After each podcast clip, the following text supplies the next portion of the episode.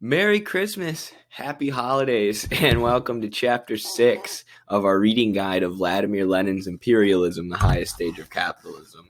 Um, this this chapter is called Division of the World Amongst Great Powers, in which uh, Lenin is going to lay out how imperialism and how imperialist wars are going to happen after the world has already been divided all the way up. So countries are no longer expanding into what Lenin calls new territories.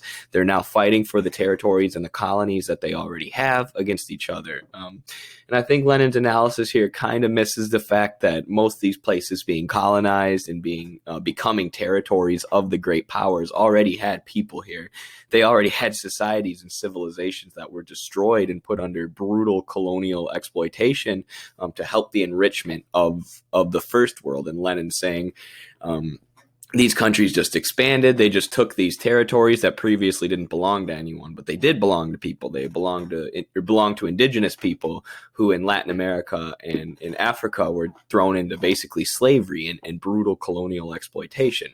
But Lenin's going to talk about how now that these colonies are owned by the great imperialist powers, the United States, Japan, Germany, the UK, and then to a lesser degree Portugal and Belgium, now these countries are going to fight amongst themselves for these colonies colonies, and that's what the Spanish American War was, where the U.S. seized Guam, Cuba, and uh, Puerto Rico from the Spanish. Uh, that's what World War One was, where all these countries were basically pulled into a war um, based around uh, fights and divisions over capitalist expansion, divisions amongst the ruling class.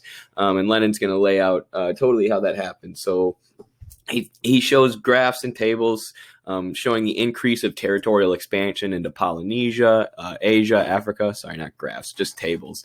Um, and, and, most of these uh, places, and now these places have been fully colonized. Um, in the 1860s, he'll say they're you know only part of uh, Asia, Africa, and Polynesia were colonized, and by the time uh, by the turn of the century, by the 1900s, almost all of it had been colonized and had become a territory of one great power or another. And, and all the great powers were expanding at this time. Um, and he goes into how Japan and Germany and the US had developed very quickly and at high levels of finance capital. So they were seizing a lot of territories, taking a lot of colonies. Um, and, and Lenin continues to talk about how, um, how imperialism is just a, a a symptom of capitalism, right? It's not something that happens by accident. So he addresses the political field and he shows uh, multiple British politicians who in the 1950s were opposed to imperialism, right? When you kind of had this free stage, I mean, sorry, free trade stage of capitalism.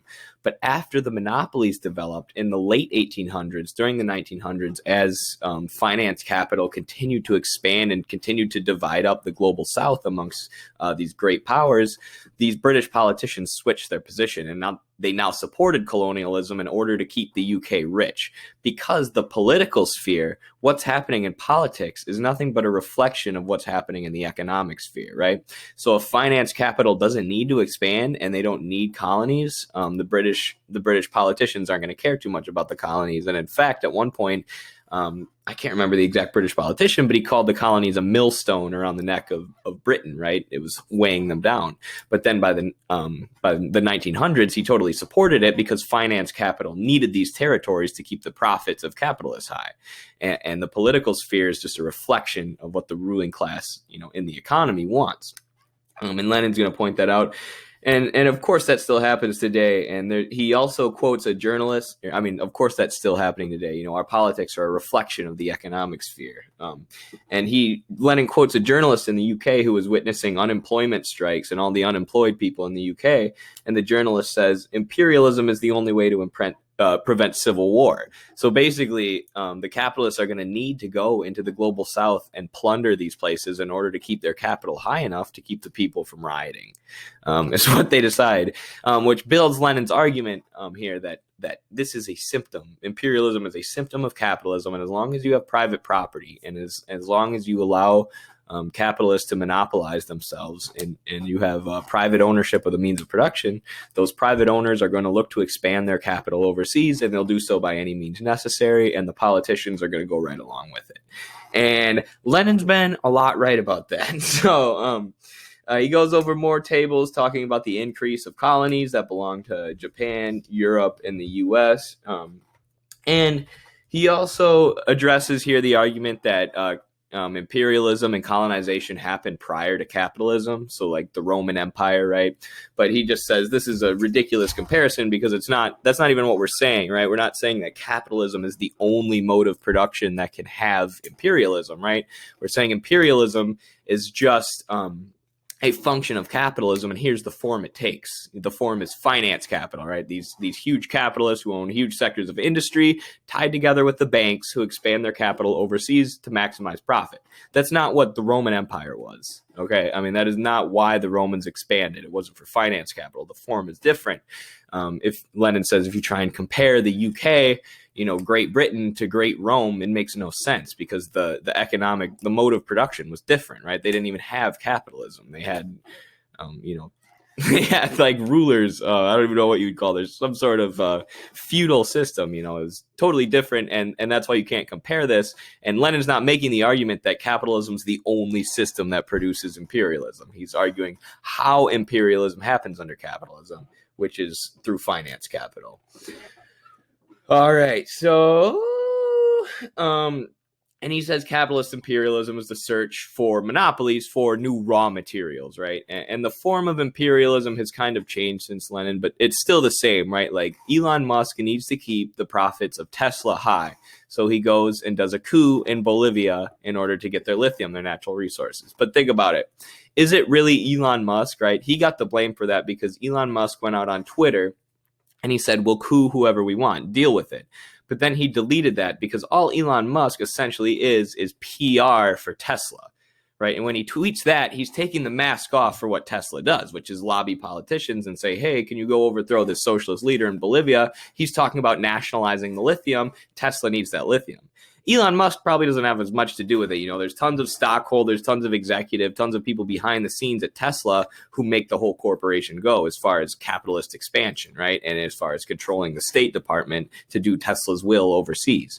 And Elon Musk at this point is basically just the PR guy you know so he kind of took the mask off and said oh we'll cool whoever we want just because he's trying to be goofy on social media um, in reality this is just a function of the system right of course um, if Bolivia tries to nationalize their lithium mines and that cuts in on uh, fi- on the profits that U.S. corporations can make, of course our government's going to step in, and of course um, stockholders and wealthy people in the U.S. are going to lobby the government to step in and are going to put pressure on the government to step in and are going to put pressure on the media to publish stuff about how Bolivia is an evil dictatorship that needs to be overthrown, and that's just how these things work. You know, uh, the the division of the world is for finance capital and. And like Lenin talks about uh, World War One, and the Spanish American War, where these great powers are fighting over colonies. But post World War II, imperialism kind of takes a different character, right? You have um, the Soviet Union rises as the second most powerful economy in the world. Um, and China is also Marxist and they're on the rise. and then you have the U.S. as this giant capitalist superpower. Um, they entered the war late. They didn't take nearly the casualties of Europe. No fighting actually happened on U.S. soil like it did in the Soviet Union and Europe. So the U.S. is set up in this position of great power, and they want to continue this form of capitalist expansion. And the Soviet Union is trying to make alliances all over the world, saying, no, we need to build a different system, a system called socialism that won't have um, imperialist expansion as a product of it. And you get the US and the USSR are locked in this battle that we now know as the Cold War. And then in the 1991, in 1991, as the USSR falls, um, colonialism changes its shape again, you know, and now you have the U.S. Um, essentially with free reign to do whatever they want, to use the IMF and the World Bank to lower prices so that labor prices are, uh, are really low, labor costs are really low.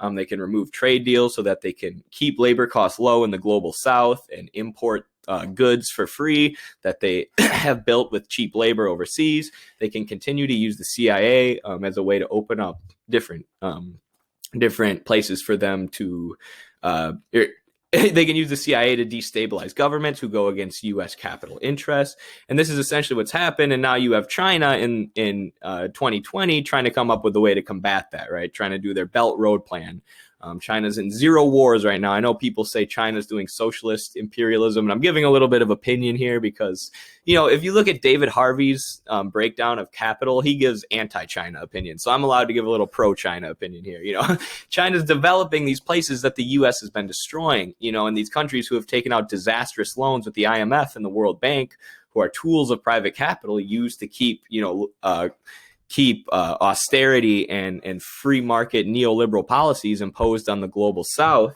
um, uh, these countries who have taken out loans with them previously are now taking out loans with China based on development, and that's to create kind of a, a force against the U.S. in the world uh, to battle our policy of colonial expansion, and that's kind of where the U.S. is at now, which you could argue is still a continuation of what Lenin was talking about in this, right? You know, kind of a battle between countries um, to control the world. But you could argue that Lenin, or you could argue that China wants those countries uh, to expand their own private capital, or you could argue they're trying to um, create a new ideological system, Marxism, um, based on a, or, you know, where we'll live in a post-imperialist world where this kind of imperialism for financial expansion won't happen. You know, that's the dream. Hopefully that happens. But at this point, the U.S. empire is still very powerful. Um, we've remained uh, the world's superpower since World War II. Um, that may change, uh, but it's important to keep an eye on it, and it's important to understand um, the character of capitalist imperialism that, that Lenin lays out here, right? These things happen for finance capital. They don't happen because John Bolton's really mean.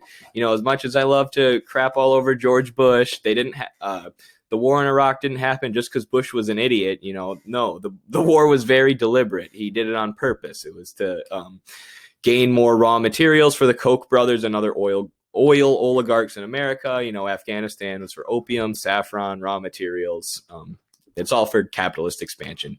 And if you don't know that, it's hard to make an accurate analysis of what's going on in the world. So, shout out to Lenin. All right, thank you everybody for watching. I hope you enjoyed chapter six of Lenin's Imperialism. I'll be back with chapter seven hopefully soon. Have a great day.